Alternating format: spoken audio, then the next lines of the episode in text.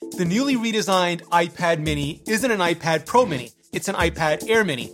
It's like it's like a foldable phone that doesn't fold, but can still fit in the back pocket of your non hipster, non skinny jeans or the palm of many larger sized hands. Bigger edge to edge display, candy colored shells, Touch ID in the power button, USB C in the base, stereo landscape speakers, Apple Pencil 2, if no Magic Keyboard Mini, Sub 6 5G, if no millimeter wave, but also it's rocking that A15 chipset and center stage capable front camera.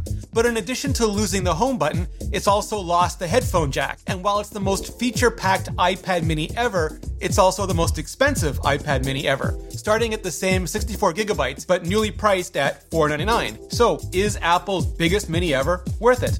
I'm Rene Ritchie. Thanks to CuriosityStream with Nebula for sponsoring. I've been using it for a week, and this is my iPad mini review. And yes, I'll still be doing a ton of nerdy deep dives throughout the week, so hit the subscribe button and bell so you don't miss any of them. First, the iPhone 10 got a modern redesign, then the Apple Watch, then, no, not you, iPad mini, then the iPad Pro, then, no, still not you, awkward, the iPad Air, then, I don't know, maybe the HomePod. But now, finally, it's the iPad mini's turn. The way Apple's implemented the new design language is both incredibly familiar, similar to what they did last year with the iPad Air, but in a way that's also unique to the mini, because mini.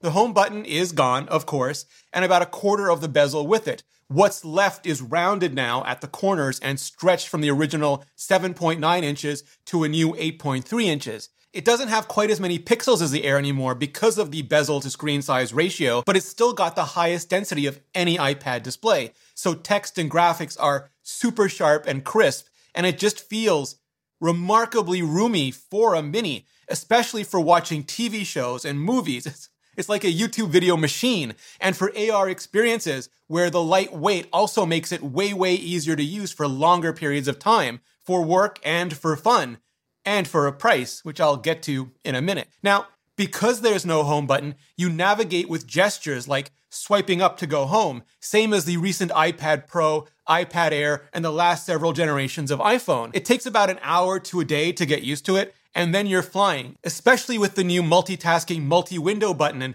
app library that come as part of iPadOS 15.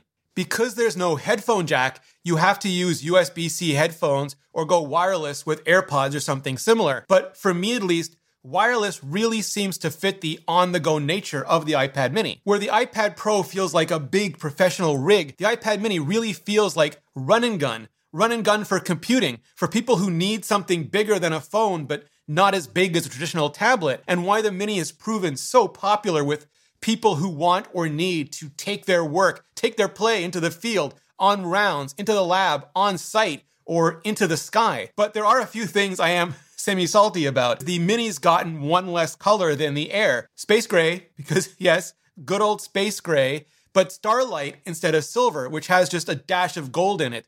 Pink instead of rose gold, and a new purple, which I straight up love and the Air doesn't have, but then the Air has sky blue and mint green. And if you want to compare for yourself, I'll link my iPad Air review in the description right below the like button. Now, the Mini does have something else the Air does not. 5G NR, at least frequency range 1 5G, sub 6, the low and mid bands, no FR2 high band millimeter wave, I get sub 6 in my area and it gives me roughly twice the speed of LTE between 250 and 300 down, which isn't millimeter wave speeds, but also doesn't get blocked by, you know, leaves and rain and turning a corner. It also has Wi-Fi 6, if not Wi-Fi 6E, which is the latest 6 gigahertz version. All that to say, the new Mini has among the fastest wireless networking available, just not the absolute fastest. And how much that matters to you depends on what your home router is and what your local cell phone carriers provide. It also has USB C, which just continues to replace Lightning or USB A on every single Apple product not named iPhone. It's pure USB C, like the iPad Air, not Thunderbolt as well, like the iPad Pro or like the Macs,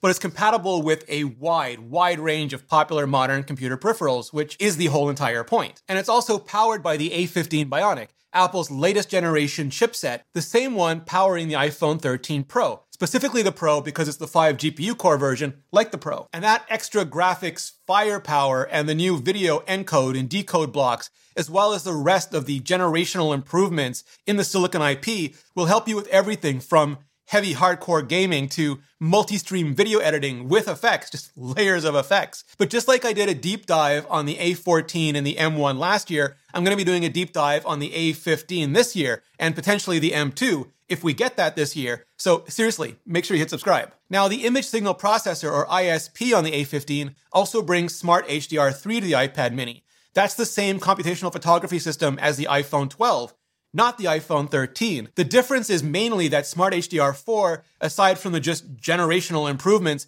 can separately and specifically process individual faces in a group shot, especially because the cameras have gotten just a really big boost this year. The back wide angle is now 12 megapixels in f1.8 with a true tone flash, if you need it. The front wide angle, well, it's now an ultra wide angle. This is the iPad mini front facing camera and microphone. This is the previous iPad mini front facing camera and microphone. This is the iPad Air front facing camera and microphone. This is the 11 inch iPad Pro front facing camera and microphone. It's also center stage enabled.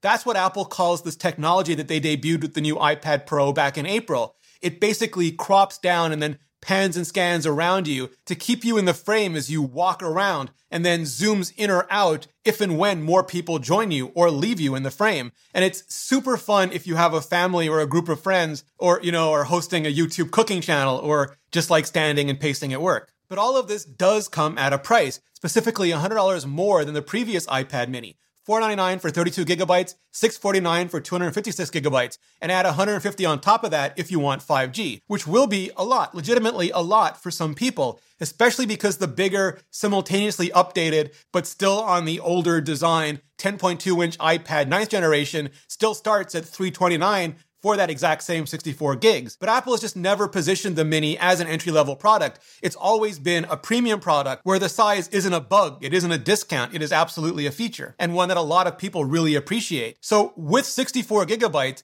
that could work for you if you stream and cloud store all the things and work primarily in front ends and with web apps.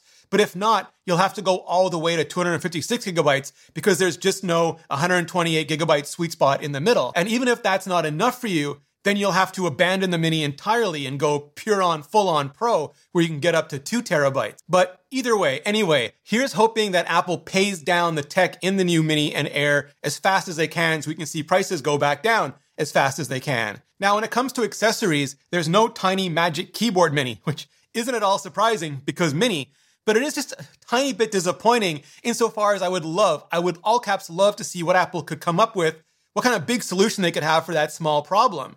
There's also no smart connector though, which means no dockable third party alternatives would even be possible. But of course, any Bluetooth keyboard will still work. What there is, is the Apple Pencil 2, which after the new design is absolutely my favorite part of this new upgrade. I've been using it since 2018 on the iPad Pro and since last year on the iPad Air, and I love it. I absolutely adore it. It attaches magnetically, charges inductively, and I basically forget it even has a battery in it because it's just always there. It's just always instantly available. And it's also got a capacitive button on the side that you can use for switching tools like from drawing or writing to erasing.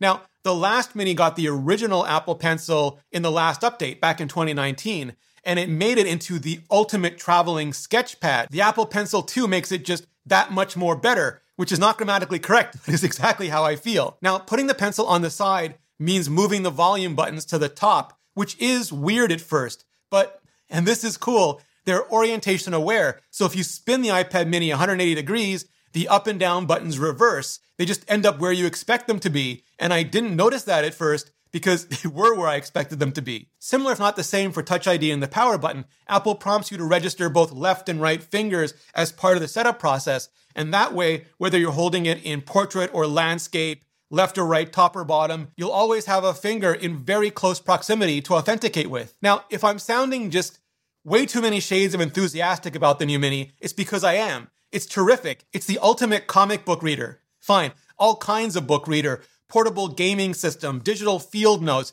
on location portfolio, flight manual, chart, research, pretty much on the go everything. And that just makes it so incredibly convenient, especially with this shave and haircut, which makes maximum use of this minimal space. So should you upgrade from a previous iPad mini or shrink grade from an older regular iPad or Air?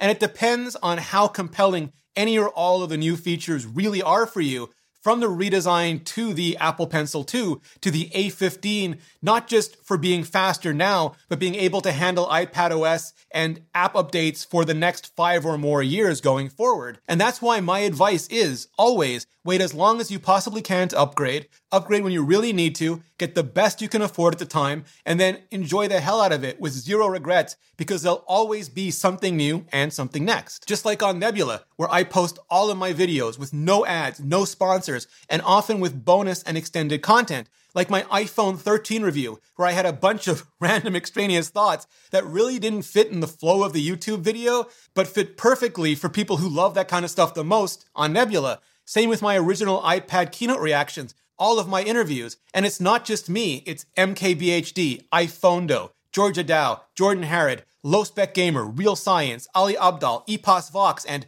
so many more, all ad free, sponsor free, and with original and bonus content, exclusive content on Nebula and bundled in for free when you sign up with today's sponsor, curiositystream.com slash Ritchie, or click the link below. And right now, because you're watching this video, you can get CuriosityStream for 26% off, less than $15 a day, less than the price of a bistro burger for a whole entire year. And that includes their thousands of amazing documentaries and series like The Secrets of Civilization, where modern science reveals the environmental forces that shaped human history. It's the best way to support educational creators directly and the best damn deal in streaming today. For over 26% off CuriosityStream, less than $15 a year, and Nebula bundled in for free. Just click that button on the screen or go to curiositystream.com slash Ritchie. Clicking that button really helps out the channel, and so does hitting the playlist above for more on the iPad Mini 6 and all of Apple's 2021 products announced and still upcoming. Hit that playlist, and I'll see you in the next video.